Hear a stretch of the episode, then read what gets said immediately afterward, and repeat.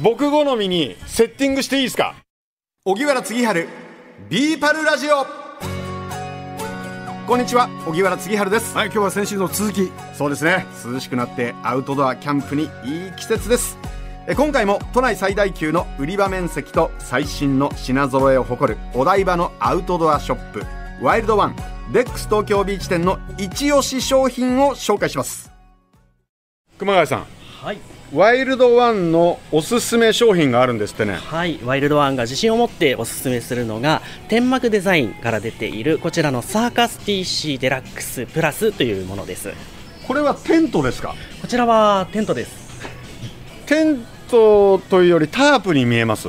そうですね今こちらに立っているのはタープっぽく張らせていただいています今の時期がちょうど夏だったということであの奥の方まで見渡せるようにタープのようにしているんですけれども冬これから秋とか冬に入ってくるときは奥のところを閉じて冬仕様にすることもできますここまで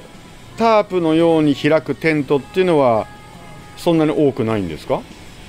なかなか珍しいかとは思いますね。うんこれ早坂さんどうですかはい、非常に面白いアレンジができるタープだなと思ってますさらにやっぱ天幕さんで注目したいのがこの TC 素材うんうんテントに使われている素材が難燃性なので焚き火の火の粉とかに強いモデルになってましてあのポリコットンっていう混紡生地素材なんですがそれによって夏実は涼しいんですねうんで冬暖かいただその分重量はあるんですが、うんあの TC 素材は非常に今人気で各社から出してますちょっと触ってみていいですかこの素材ですかあーなんだろうちょっとこう厚みがあるというかしっとりしたような感じというかそうですね、これがなんだろうこれなんかキャンバスっぽいというか、これが TC 素材の特徴ですね。ちょっと厚みを持たせたものとなっております。また雨が降ると、この生地自体、繊維自体が膨張をして、生地あの繊維繊維同士がくっつくことによって雨を防ぐという特徴もあります。確かにあれですねあのーなんだろう僕が知ってるあのナイロンの生地とは全然違いますねはい、その分重量もある重いんですがうんうんあと雨降ったら必ずしっかり乾燥させないとうんうんうんカビの原因にもなるので、まあ慣れてるキャンパーの方の方がよく使われるなという印象ですね、すごいなんか生地がしっかりしてるしかもスカートがついてる のであのねスカートめくっちゃダメですよ昔からそういう癖があったでしちょっとめくってもいいですかどうぞどうぞ スカートがしっかりついているので冬フォーシーズン、はい冬の冷気を下から通さない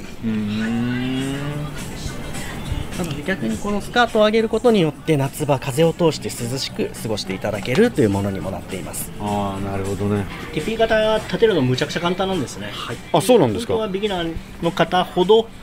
えーおすすめしたいというところはありますね、まずペグを5箇所打っていただいて、うんもうこの真ん中のポールを立ち上げるだけで立ってくれますへものすごく簡単で使ったことない人でも大体10分あればもう設営ができてしまうというぐらいすあそごうくです簡か単な、はへい、ーテントになっていますもうじゃあ慣れた人だったらもマッハですうマッハですねパパンと早坂さんだったらもう30秒ではい、ピュピュピュとピピピとへえ子供たち喜びますよねそうですね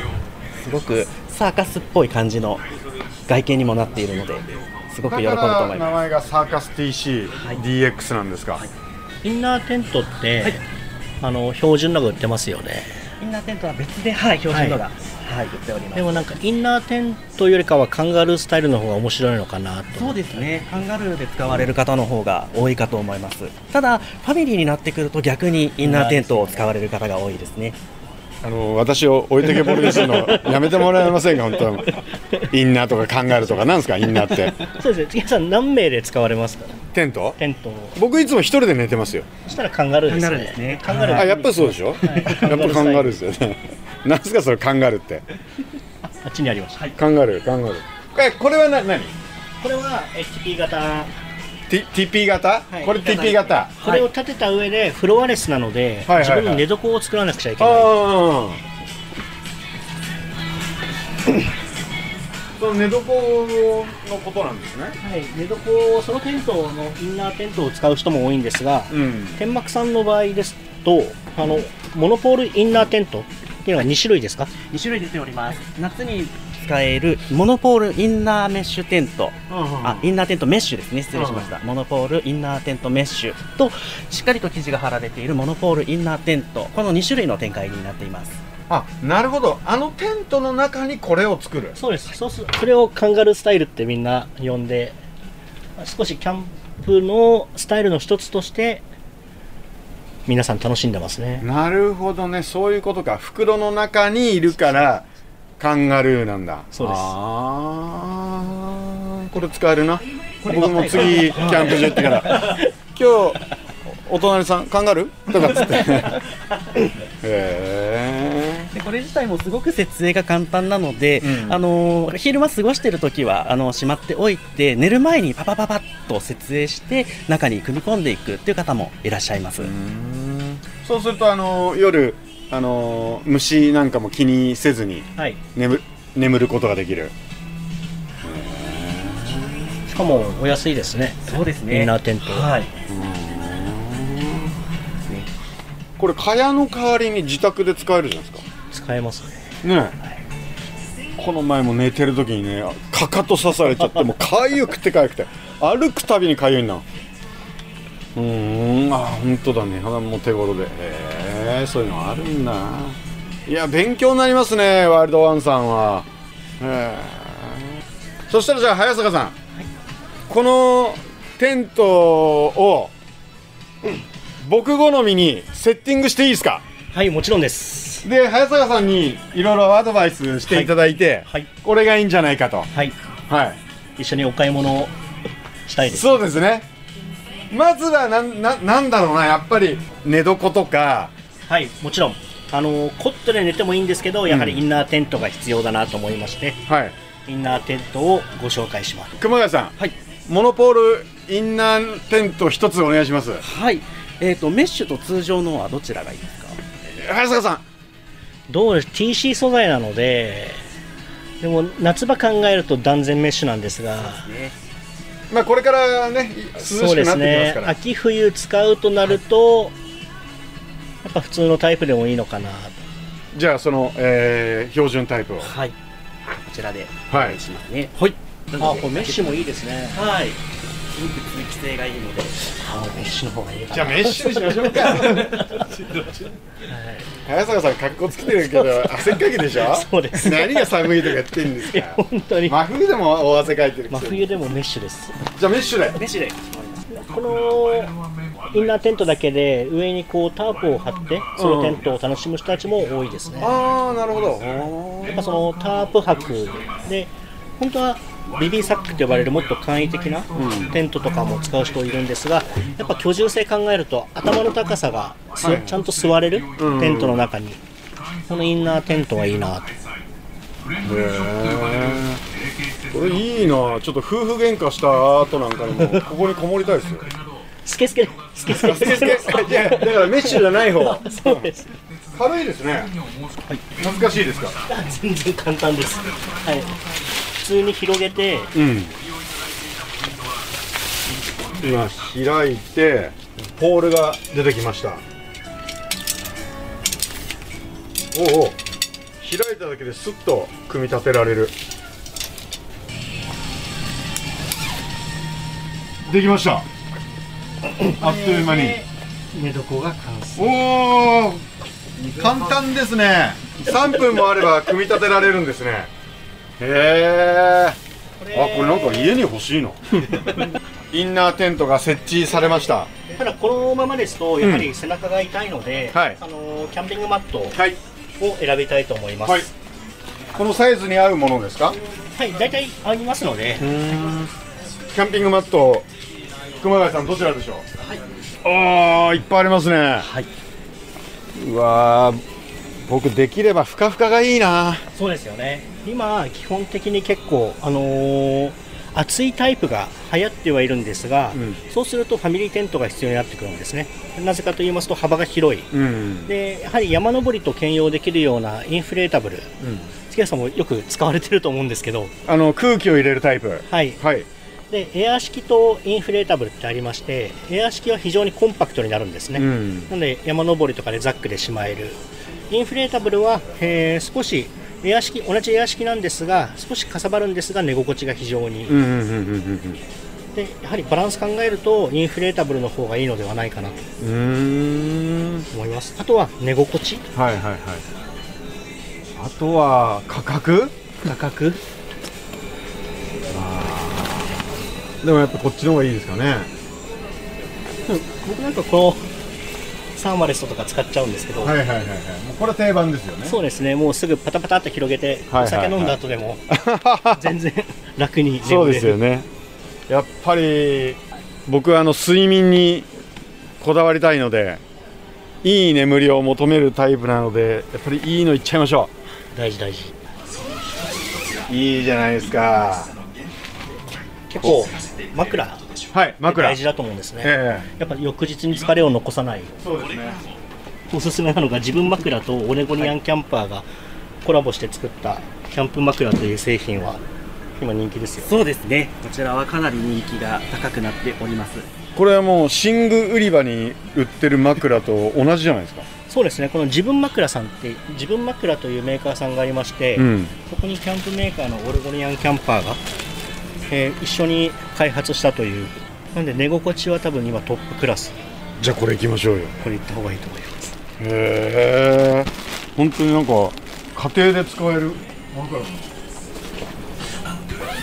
あとやっぱりあれですよね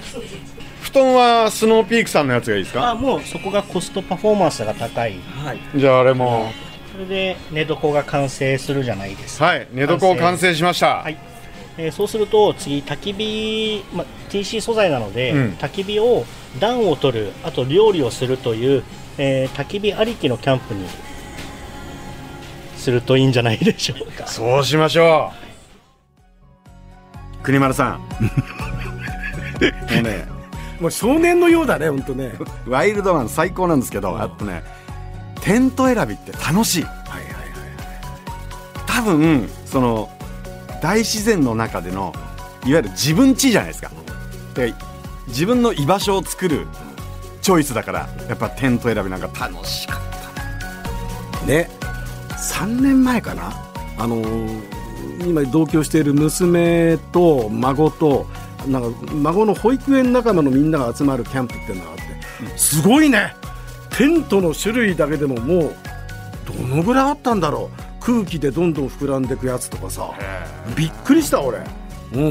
いいですよね。本当にこう、シンプルなものもかっこいいし、あとすごいのは、もうなんか有名建築家がデザインしたんじゃないかっていうかっこいいのもあるし、うんえー本当はあのテントと一口に言ってもいろんなタイプがあるんですけど、ね今ね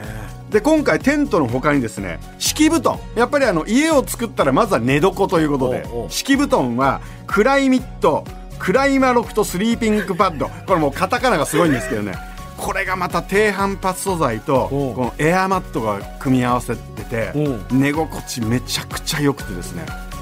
何それはい低反発マットレスなのそうしかもそこにあのいわゆる息を空気を入れ込んでうんあの膨らませてうん寝心地めっちゃいいんですよあの一昔前だとキャンプの時はさ銀色のなんか あのシート敷いてさそうそうそうんでなんかあの小石でゴツゴツしてそれが気になってっていうのそれがねあったけど今すごいねすごいですよもう空気の上に寝られますんでで寝袋、シュラフはですね今回僕選んだのは、えースノーピークさんの SS シングルってやつなんですけど、うんあのー封筒型になってるんですよはいはいでファスナーを開くとこう2人サイズの掛け布団にもなるはいですからキャンプアウトドアだけじゃなくて日常使い、家で使ってるという方もたくさんいらっしゃるようで、でくるくるくるって畳んでケースに入れちゃうとクッションになるはい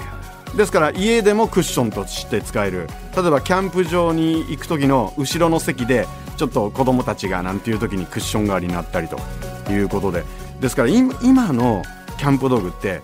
キャンプの時しか使えないというんじゃないんですよね、うんいろんなシーンでなんか使える、ですから値段はあのそこそこしても普段使いができる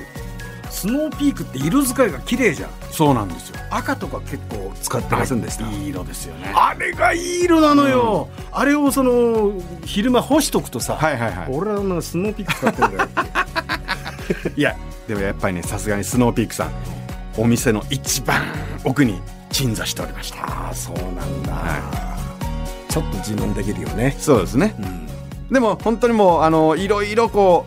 う揃えたくなるのがそうなんだよアウトドア用品なのかなもう奥さん大変だよも 本当ですようね買いすぎると、ええ夜のおかず何品か減らされちゃいますから ね僕も気をつけたいなと思いました、はいさあこの番組を Apple Podcast や Spotify でお聞きの方は番組フォローと星5つ評価もお願いします番組をフォローしていただくと新しいのが更新されたら通知が届きます荻原次春ビーパルラジオこの時間のお相手は荻原次春と野村邦丸でした